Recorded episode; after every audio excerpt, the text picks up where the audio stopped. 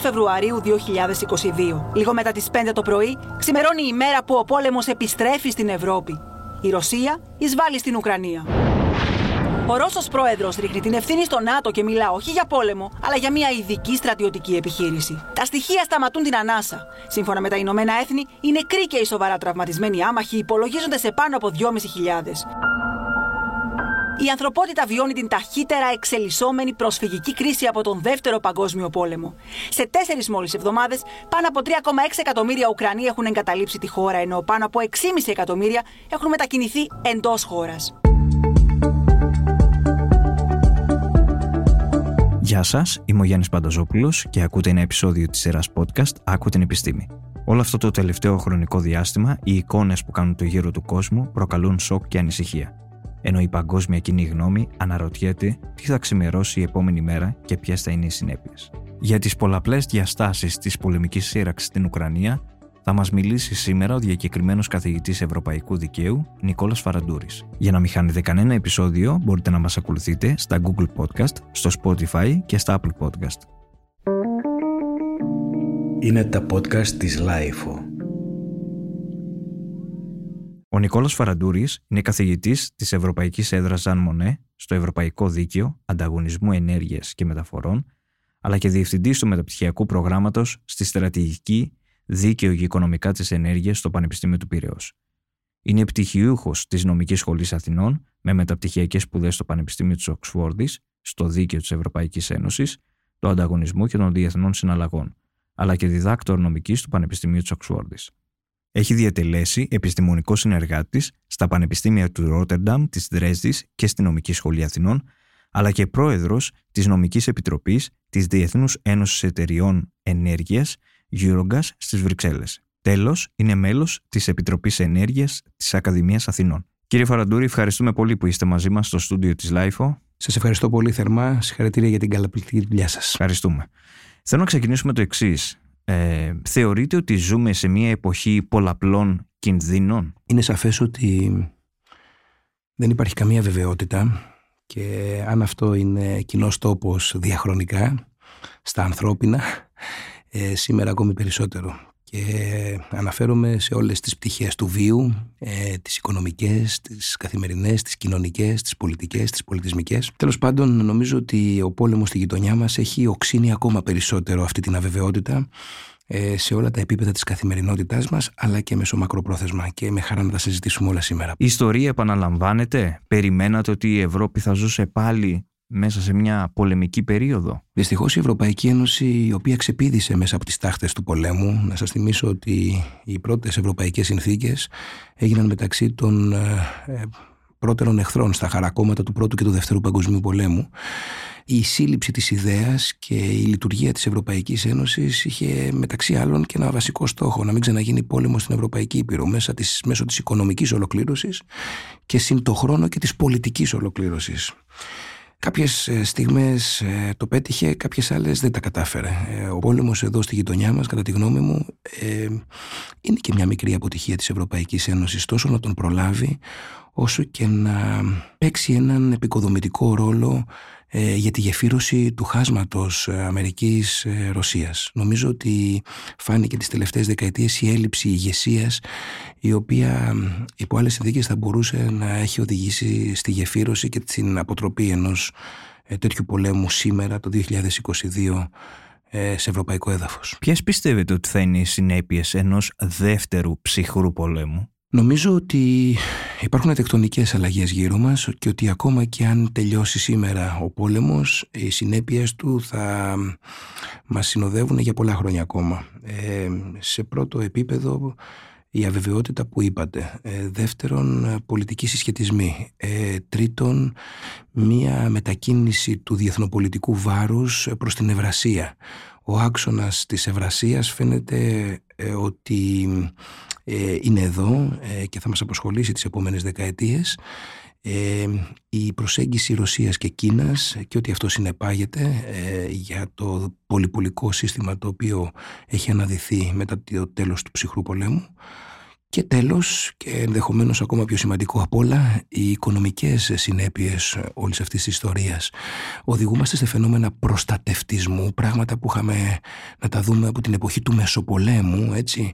Χώρες κλείνονται στα σύνορά τους τα οικονομικά, ε, υπάρχουν μετασχηματισμοί στις συμμαχίες, επανασχεδιασμός των δημόσιων πολιτικών. Ε, νομίζω ότι το ζούμε στο πετσί μας αυτή τη στιγμή αυτό που συζητάμε τώρα, δηλαδή οι οικονομικές ε, συνέπειες του πολέμου θα μας αποσχολήσουν για πολλούς μήνες ή και χρόνια στην τσέπη μας, στο ενεργειακό κόστος και το καθεξής. Δεν ξεκίνησαν με τον πόλεμο τα προβλήματα.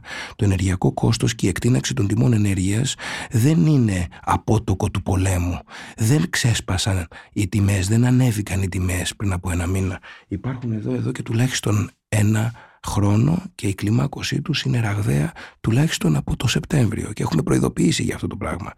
Ο πόλεμος λοιπόν δεν είναι η κολυμβήθρα του Σιλοάμ για όλα τα προβλήματά μας. Δεν πρέπει να αποδίδουμε στον πόλεμο όλα τα προβλήματα ακρίβειας, εσχροκέρδειας, αλλά μπορούμε να πάμε αργότερα στα μικρό. Ε, στην ερώτησή σας λοιπόν είναι ότι οι συνέπειες του πολέμου θα είναι εδώ για πολύ καιρό να μας συνοδεύουν. Θα έρθω στην ενεργειακή κρίση σε λιγάκι.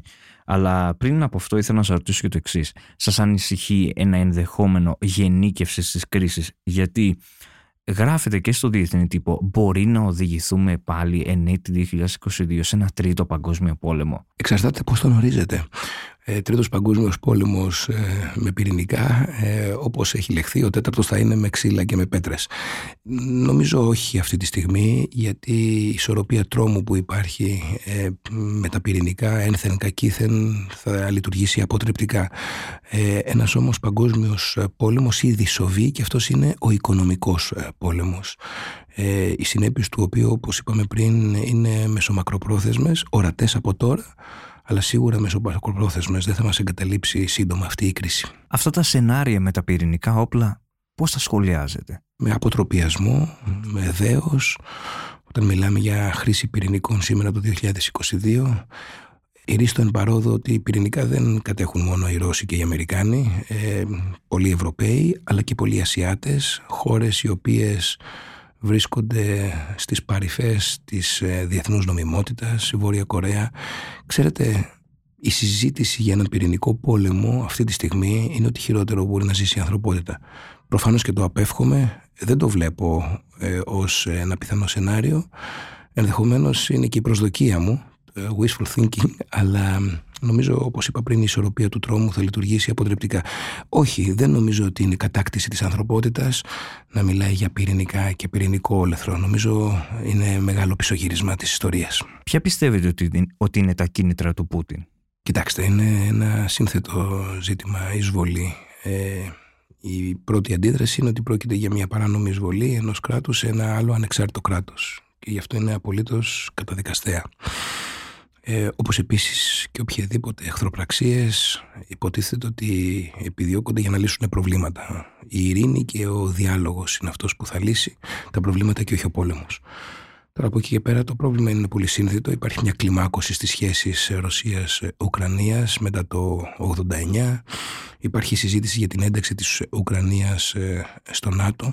Νομίζω ότι ε, η Ουκρανία θα μπορούσε να έχει ξεκινήσει μια πολύ πιο επικοδομητική συζήτηση με την Ευρωπαϊκή Ένωση, να προσεγγίσει τους θεσμούς, τους δυτικούς και η Ευρωπαϊκή Ένωση να την αγκαλιάσει ε, με έναν έξυπνο τρόπο, ε, με οικονομικές διευκολύσεις, με πολιτική σταθερότητα. Φαίνεται ότι το ΝΑΤΟ και η ένταξη της Ουκρανίας σε ένα στρατιωτικό ε, θεσμό, σε ένα στρατιωτικό διεθνή οργανισμό, είναι αυτό που παρόξυνε τα πολύ άσχημα αντανακλαστικά ε, της Ρωσίας αυτή τη στιγμή. Καταδικαστέο βεβαίως, αλλά πρέπει να σκάψουμε λίγο πιο κάτω και να δούμε τις αιτίες που προκαλούν αυτή την αναστάτωση για να βρούμε και τον τρόπο με τον οποίο θα λυθεί το πρόβλημα.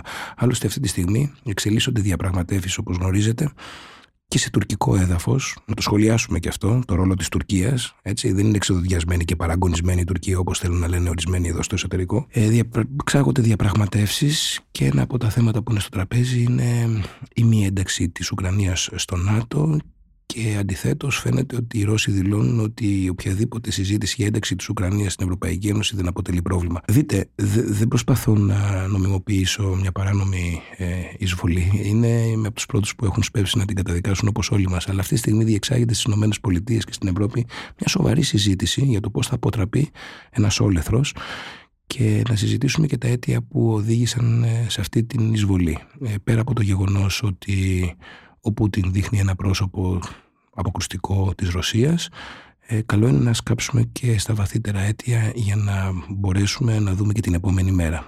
Μιας συμβιβαστικής λύσης, μιας διαπραγμάτευσης και εν τέλει της ειρήνης. Πιστεύετε ότι οι κυρώσεις είναι αρκετές για να πλήξουν τη Ρωσία; Οι κυρώσεις είναι πολύ ισχυρές σε οικονομικό επίπεδο. Μου κάνει εντύπωση βέβαια ε, ότι υπάρχει μεγάλη δυστοκία ε, σε ε, ενεργειακά αγαθά, ενεργειακές ροές, στην παροχή ενέργειας. Το βλέπετε έτσι, δεν το πλησιάζουν ούτε οι Αμερικάνοι ενδεχομένως στο βαθμό που είχαν προεξαγγείλει, ούτε οι Ευρωπαίοι δεν μου κάνει εντύπωση. Το ε, αναφέρω έτσι για να το αντιπαραβάλω με αυτή την υψηλή ρητορική περί και απέναντίας ε, τζιζ στα ενεργειακά. Ε, η Ευρώπη είναι πολύ ευάλωτη ενεργειακά από τη Ρωσία και δεν θα επεκταθεί σε κυρώσεις που θα οδηγούσαν στο να πυροβολήσει τα πόδια της. Θέλω να πω λοιπόν ότι και σε αυτή τη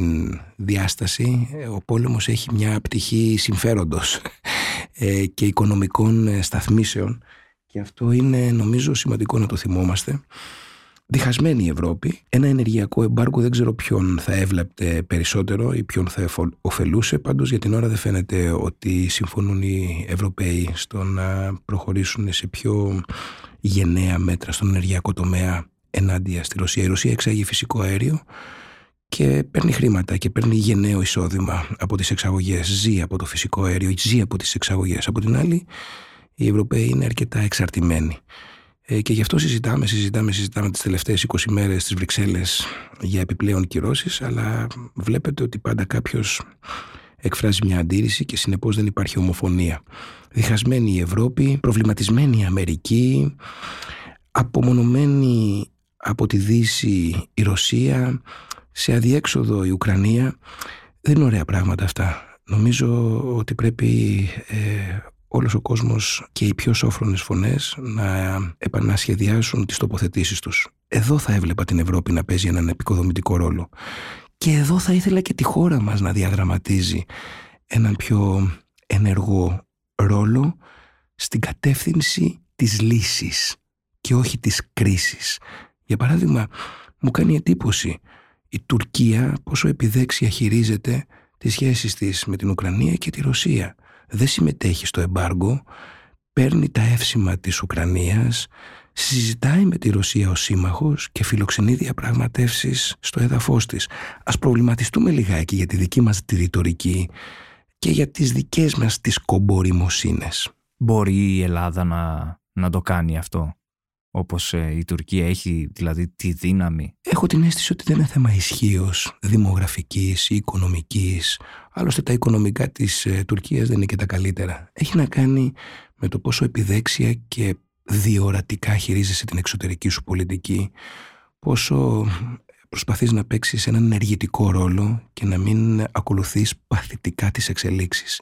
Εκεί έγκυται η μεγάλη διαφορά και εκεί έγκυται και η μεγάλη επιτυχία.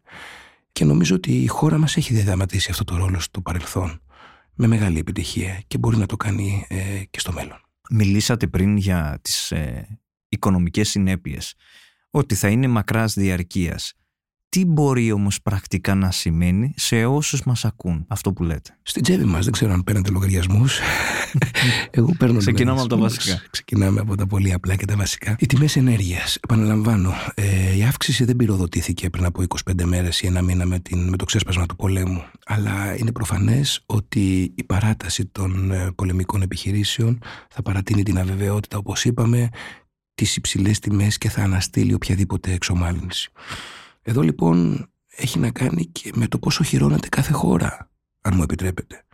Δηλαδή, τι θα κάνουμε, θα βλέπουμε τα τρένα να περνούν, θα περιμένουμε την κατάπαυση του πυρός και μέχρι τότε θα στραγγαλίζονται νοικοκυριά και επιχειρήσεις; Υπάρχουν χώρες στην Ευρωπαϊκή Ένωση που πήραν γενναία μέτρα. Φορολόγησαν τα υπερκέρδη των ενεργειακών εταιριών, τα λεγόμενα ουρανοκατέβατα, προχώρησαν σε γενναία μείωση του ΦΠΑ, του ειδικού φόρου κατανάλωσης, προχώρησαν σε αυστηρούς ελέγχους, έβαλαν διατίμηση πλαφών στις τιμές ενέργειας, χρησιμοποίησαν τις εταιρείες τις ενεργειακές τους, τις κρατικές ή στις εταιρείες τις οποίες είχαν κρατικό έλεγχο ή όποιον έλεγχο για να οδηγήσουν την καταναλωτική συμπεριφορά.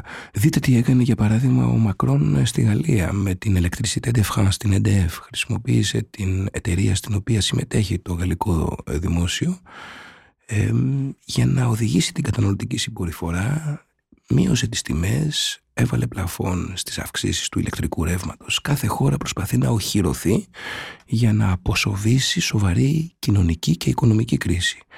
Και στη χώρα μας υπάρχει πρόβλημα και μάλιστα νομίζω είμαστε οι αρνητικοί πρωταθλητές ενέργειας στη χοδρεμπορική αγορά ηλεκτρικής ενέργειας. Έχουμε τις υψηλότερες τιμές ενέργειας κατά μέσο όρο στην Ευρωπαϊκή Ένωση. Δεν δικαιολογείται. Χρειάζονται άμεσα μέτρα. Δεν μπορούμε να επικαλούμαστε τον πόλεμο και μάλιστα για ένα φαινόμενο το οποίο προηγήθηκε πολλούς μήνες πριν το ξέσπασμα του πολέμου ενώ την ακρίβεια και το ενεργειακό κόστος για να ολιγορούμε και να περιμένουμε να τελειώσει ο πόλεμος. Ο πόλεμος μπορεί να τελειώσει, μπορεί και να μην τελειώσει. Τι θα κάνουμε μέχρι τότε; Άρα χρειάζονται άμεσα δημοσιονομικά, ρυθμιστικά και ελεκτικά μέτρα. Εδώ και τώρα αυστηρή έλεγχη. Έπρεπε να φτάσουμε στον Απρίλιο για να συζητάμε αν υπάρχουν υπερκέρδη στις ενεργειακές εταιρείες. Φυσικά και υπάρχουν υπερκέρδη στις ενεργειακές εταιρείες και φυσικά και υπάρχουν στρεβλώσεις και φυσικά και υπάρχουν ρυθμιστικές ατέλειες. Τόσο καιρό χρειάζεται να παρέμβουμε και όχι να τρέχουμε πίσω από τις εξελίξεις ασθμένοντας σήμερα εννιά μήνες μετά την κλιμάκωση του φαινομένου. Άρα στον κόσμο αυτό της αβεβαιότητας μπορούμε να δούμε τη μεγάλη εικόνα μακροπρόθεσμα, τη διεθνή εικονίστρα, τη διεθνή αρένα, μπορούμε να δούμε το ευρωπαϊκό μέλλον, μπορούμε να δούμε και σε εθνικό επίπεδο τι θα κάνουμε. Αν ξεκινήσουμε από τα του οίκου μας, θα πρέπει να βάλουμε λιγάκι μια τάξη και να επανασχεδιάσουμε την ενεργειακή μας πολιτική, τις προτεραιότητές μας. Ποιον θέλουμε να στηρίξουμε περισσότερο, τις ευάλωτες κοινωνικές ομάδες, τον καταναλωτή, τη μικρομεσαία επιχείρηση. Δεν μπορεί να πάει μακριά αυτή η βαλίτσα. Σε ευρωπαϊκό επίπεδο θα πρέπει να επανασχεδιάσουμε τους στόχους μας. Τι ακριβώς θέλουμε; Θέλουμε τις Ηνωμένες Πολιτείες της Ευρώπης, θέλουμε μεγαλύτερη ολοκλήρωση; Θέλουμε κοινή εξωτερική πολιτική και κοινή ενεργειακή πολιτική; Αν το θέλουμε να το προχωρήσουμε. Και σε διεθνές επίπεδο τι ακριβώς ζητάμε; Ζητάμε αυτή τη στιγμή ε, ειρήνη ή αντιπαράθεση; Ποιοι είναι ακριβώς οι στόχοι των Ηνωμένων Πολιτειών; Ποιος είναι ο, το αντίπαλον δέος, είναι η Ρωσία ή η Κίνα; Ε, η άποψή μου είναι ότι δεν είναι η Ρωσία, είναι η Κίνα και αυτό το ξέρουν πολύ καλά στις Ηνωμένες Πολιτείες, σε όλα τα σημαντικά think tanks. Αυτό συζητείται αυτές τις μέρες, αυτούς τους μήνες. Ότι η Κίνα είναι η πλέον ωφελημένη από αυτή την αντιπαράθεση σε ευρωπαϊκό επίπεδο Ρωσίας-Αμερικής. Ποιες είναι οι αιτίες αυτής της πρωτοφανούς ενεργειακής κρίσης, επειδή είπατε και πριν ότι έχει ξεκινήσει εδώ και αρκετούς μήνες. Τι μας οδήγησε εκεί, ενώ έχει προηγηθεί και η πανδημία που θα περιμέναμε ότι δεν θα είχαμε οδηγηθεί εδώ; Πολύ σωστά το συνδέεται. Εδώ και τουλάχιστον ένα χρόνο παρακολουθούμε ε, μια αύξηση των διεθνών τιμών ενέργειας η οποία με απλά λόγια σε μεγάλο βαθμό οφείλεται στην ανισορροπία προσφοράς και ζήτησης. Δηλαδή μετά το πρώτο το κύμα της πανδημίας φάνηκε ότι ανακάμπτει η παγκόσμια βιομηχανία, η οικονομία, οι μεταφορές, οι μετακινήσεις του κόσμου και άρα υπάρχει μεγάλη ζήτηση ε, για ενέργεια αναντίστοιχη της προσφοράς. Στην Ευρώπη υπάρχει έλλειψη αποθηκευτικών χώρων που μπορεί να οφείλονται σε πολλούς λόγους. Υπάρχει και γεωπολιτική διάσταση. Τέλος πάντων, ε, ήδη από το καλοκαίρι βλέπουμε ανατιμήσεις σε βασικά είδη πρώτης ανάγκης, στην οικοδομίωση. Αναχολούμαστε με την αγορά. Όσοι πηγαίνουμε στο φούρνο, στο μανάβικο, όσοι ξέρουμε τι γίνεται γύρω μας, το ζούμε ήδη από το καλοκαίρι και όσοι παρακολουθούμε και τα οικονομικά δεδομένα και τα οικονομικά στοιχεία και την ενεργειακή αγορά. Και ήδη από το Σεπτέμβριο είχαμε κρούσει τον κόδωνα του κινδύνου για αυτά που επέρχονται. Στην Ελλάδα το πρόβλημα γίνεται ακόμα οξύτερο για πολλούς λόγους. Πρώτον, διότι είμαστε αρκετά ευάλωτοι και εξαρτημένοι από τις αγωγές ε, ε, φυσικού αερίου και ρώσικου φυσικού αερίου. Γι' αυτό και εγώ και άλλοι είχαμε προειδοποιήσει έγκαιρα για τις διαπραγματεύσεις που διεξάγονταν από το καλοκαίρι μέχρι τα Χριστούγεννα μεταξύ της ΔΕΠΑ και της Γκάσπρον της εταιρείας φυσικού αερίου της Ελλάδος και της Ρωσίας. Καταλήξαμε τελικά τον Ιανουάριο να προμηθευόμαστε κατά 30% ακριβότερα το ρώτησικο φυσικό αέριο από τους γείτονές μας Βούλγαρους, από τις Μπουλγκαργές. Σας θυμίζω και το ταξίδι του Πρωθυπουργού μας στη Ρωσία λίγο πριν το, τα Χριστούγεννα με ακριβώς αυτό το αντικείμενο. Δεν ήταν και τόσο επιτυχημένο από ό,τι φάνηκε εκ των υστέρων. Ε, είχαμε κρούσει επίσης τον κόδωνα του κινδύνου ότι ε, στην αναμπουμπούλα ο λύκος χαίρεται και όταν υπάρχει ακριβία αύξηση, αναταραχή, κρίση ενδημούν και φαινόμενα εσχροκέρδειας ακόμη περισσότερο ε, και εναρμονισμένων πρακτικών. Και επειδή η αγορά η ελληνική είναι και ολιγοπολιακά διαρθρωμένη, λίγοι παίχτες στην αγορά ενέργειας, τόσο στην παραγωγή ηλεκτρικής ενέργειας, όσο και στο φυσικό αέριο, στα πετρελοειδή. Δεν έχουμε αυτό που λέμε μια μεγάλη ρευστότητα, δεν έχουμε πολλούς παίκτες, δεν έχουμε συνθήκες που να ευνοούν τον υγιή ανταγωνισμό, θα πρέπει να είμαστε δύο φορές προσεκτικότεροι και θα πρέπει να είμαστε δύο φορές από πάνω. Οι ελεκτικοί μηχανισμοί, η Επιτροπή Ανταγωνισμού, η Ρυθμιστική Αρχή Ενέργειας. Άρα λοιπόν, γι' αυτό είχαμε προειδοποιήσει μέτρα, μέτρα, μέτρα, ρυθμιστικά, παρεμβάσεις στην αγορά ενέργειας, ελεγκτικά, αυστηρή έλεγχη για εσχροκέρδια, για εναρμονισμένες πρακτικές, για καρτέλ, για στρέβλωση του ανταγωνισμού και μέτρα δημοσιονομικά.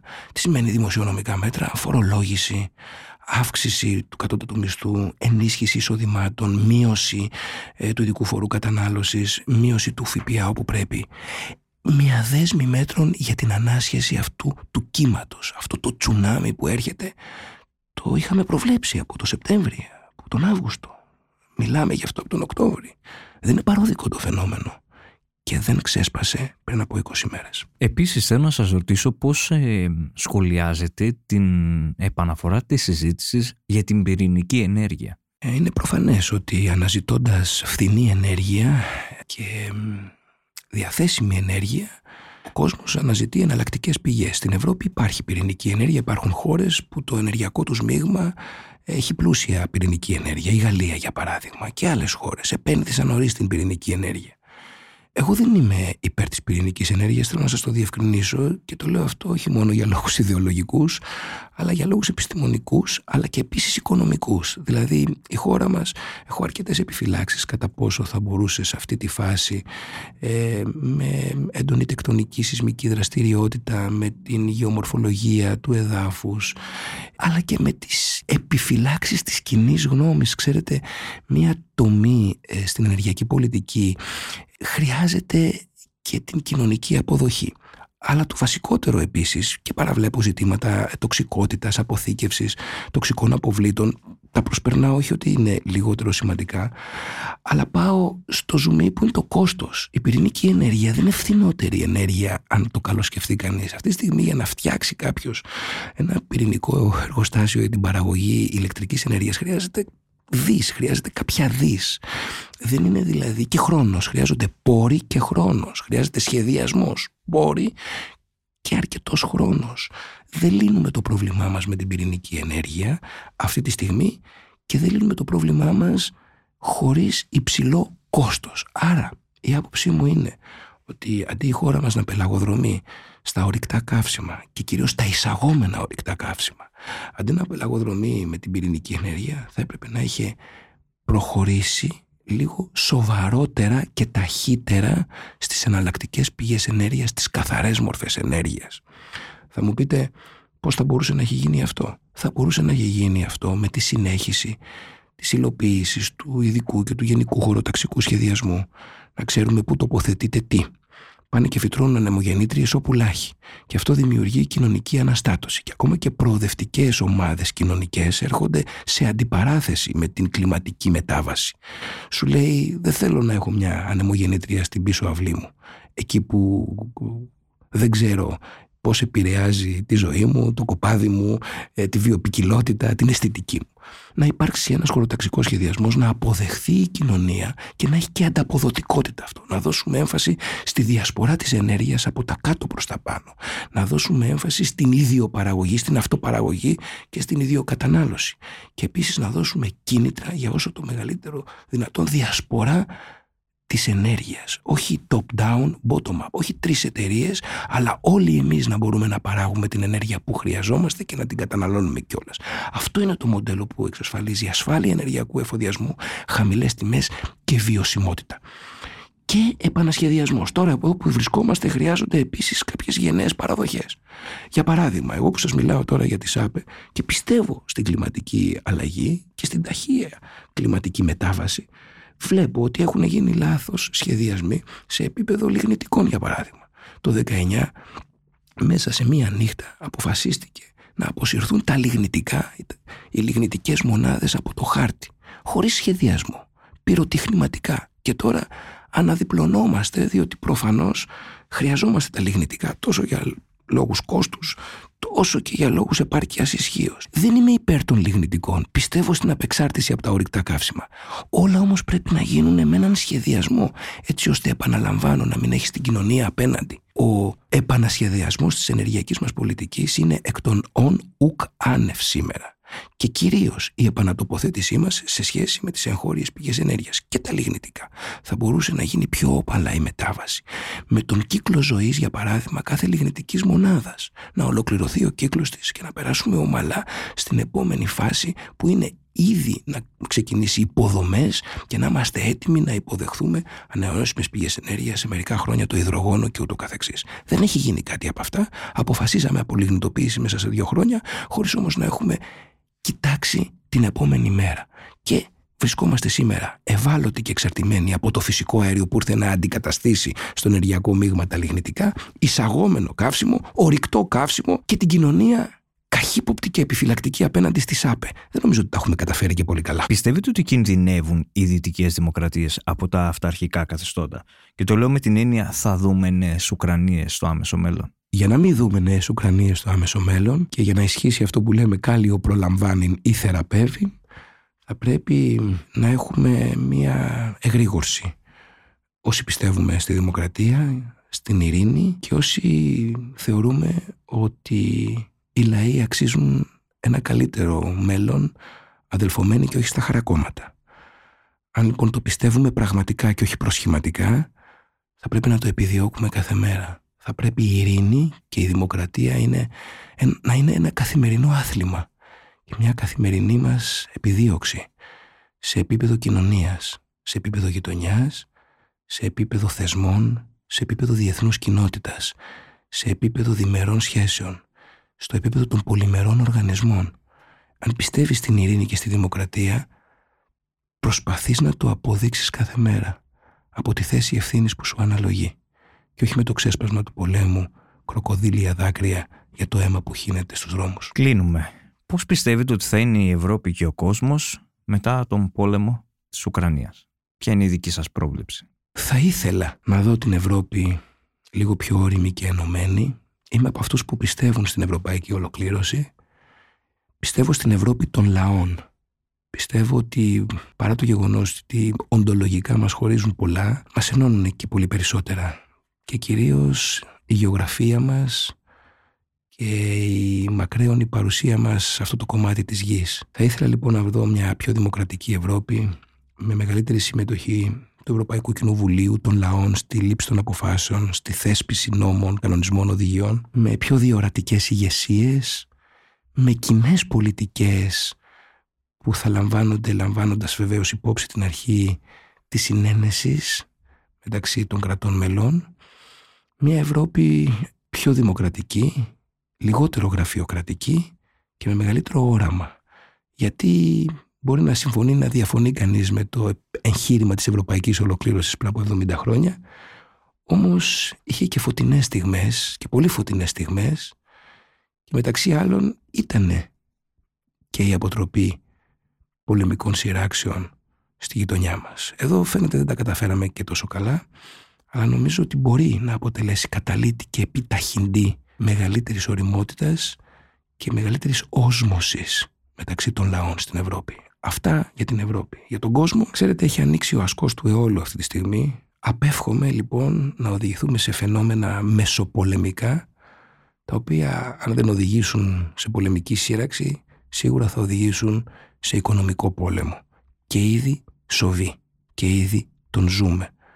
Νομίζω τα απόνερα της εισβολής της Ρωσίας στην Ουκρανία θα μας συνοδεύουν για πολλές δεκαετίες ακόμα. Κύριε Φαραντούρη, θέλω να σας ευχαριστήσω θερμά που ήσασταν μαζί μας σήμερα. Δική μου όλη η χαρά, συγχαρητήρια στην ομάδα σας. Χαίρομαι που βρίσκομαι στο φιλόξενο στούντιο του LiFO και χαίρομαι που σας βλέπω στους δρόμους της Αθήνας.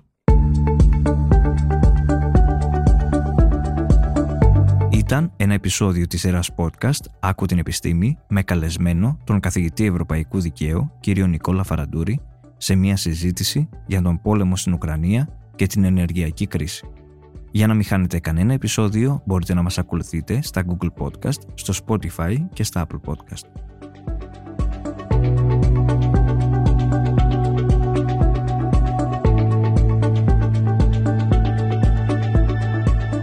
Ηχοληψία, επεξεργασία και επιμέλεια, Φαίδωνας Κτενάς και Μερόπη Κοκκίνη. Ήταν μια παραγωγή της LiFO. Είναι τα podcast της LiFO.